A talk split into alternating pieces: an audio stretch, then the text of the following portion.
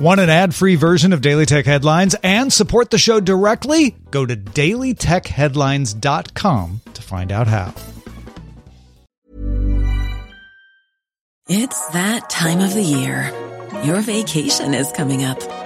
You can already hear the beach waves, feel the warm breeze, relax, and think about work.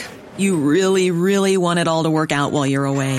Monday.com gives you and the team that peace of mind. When all work is on one platform and everyone's in sync, things just flow. Wherever you are, tap the banner to go to Monday.com.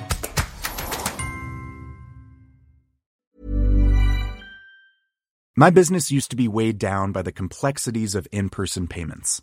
Then, Stripe Tap to Pay on iPhone came along and changed everything.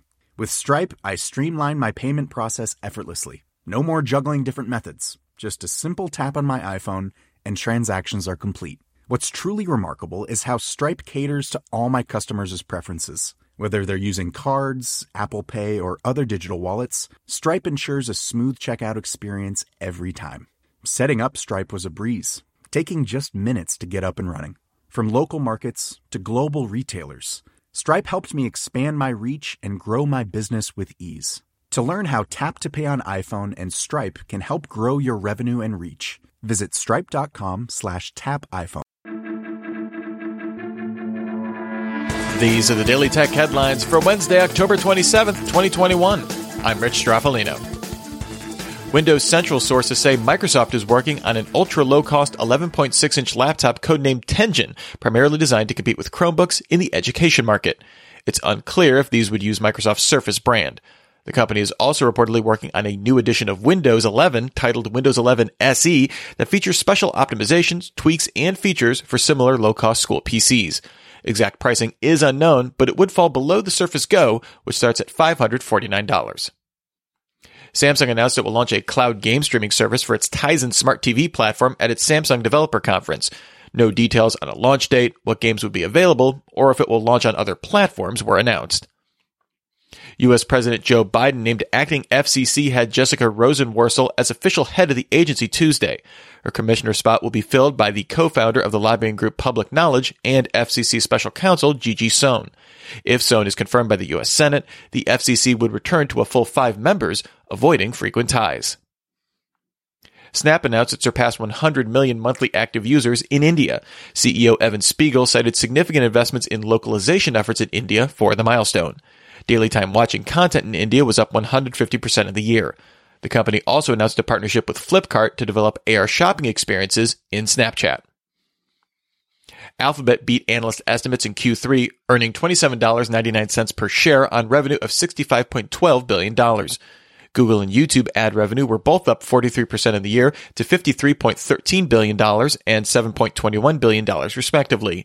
Google Cloud revenue increased 45% in the year to $4.99 billion, with its operating loss down 46%.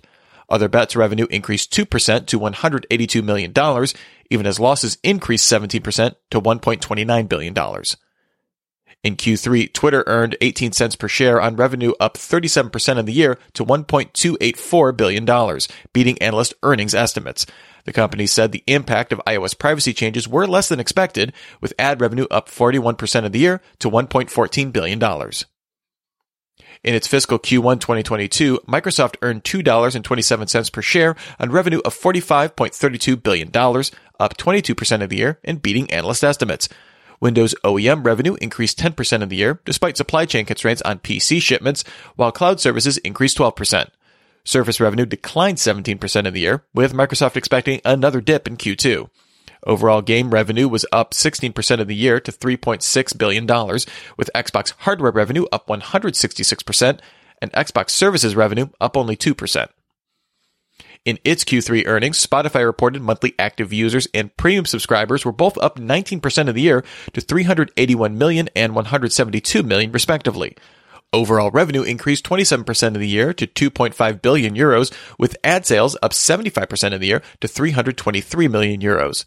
Per user podcast consumption increased 20% of the year, with podcast share of total consumption hours hitting an all-time high.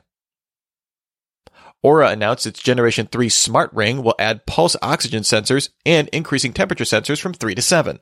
The Gen 3 Oura adds the ability to do period tracking, blood oxygen monitoring, and real-time heart rate tracking. The Oura Gen 3 is $299 for pre-order now, shipping November 15th.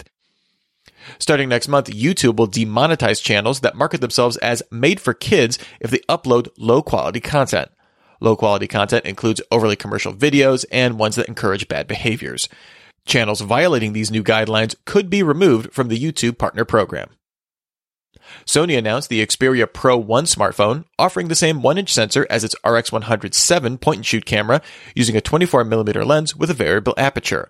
The camera can capture raw stills, 4K 120 frame per second video, and shoot 20 frame per second stills. Accessories for the phone include an external display for vlogging.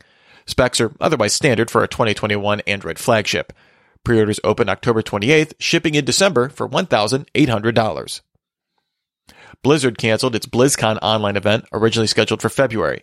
In the cancellation announcement, the company said the time and energy to put on the event would be better spent supporting our teams and progressing development of our games and experiences. Blizzard also said it would take the time to reimagine the event to make it as safe, welcoming, and inclusive as possible. Google Stadia added support for free trials on individual games, initially offering a 30-minute free trial of its exclusive title, Hello Engineer. Players have access to the full game in that window, with the Stadia sidebar showing a countdown timer.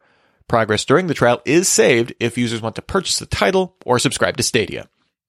And finally, Samsung will bring its One UI 4 mobile interface design to its Windows Galaxy Book laptops in an effort to make it easier to switch between using a Samsung Android device.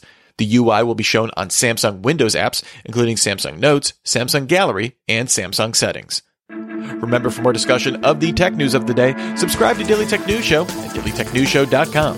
You can find show notes and links to all these headlines there as well. Thanks for listening. We'll talk to you next time. And from all of us here at Daily Tech Headlines, remember, have a super sparkly day. My business used to be weighed down by the complexities of in-person payments. Then Stripe Tap to Pay on iPhone came along and changed everything.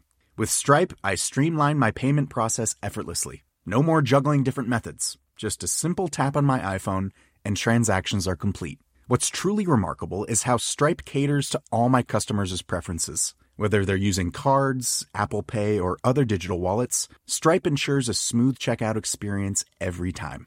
Setting up Stripe was a breeze, taking just minutes to get up and running. From local markets to global retailers, Stripe helped me expand my reach and grow my business with ease. To learn how Tap to Pay on iPhone and Stripe can help grow your revenue and reach, visit stripe.com/tapiphone. Even when we're on a budget, we still deserve nice things. Quince is a place to scoop up stunning high-end goods for 50 to 80% less than similar brands. They have buttery soft cashmere sweaters starting at $50, luxurious Italian leather bags, and so much more. Plus, Quince only works with factories that use safe, ethical, and responsible manufacturing. Get the high-end goods you'll love without the high price tag with Quince. Go to quince.com/style for free shipping and 365-day returns.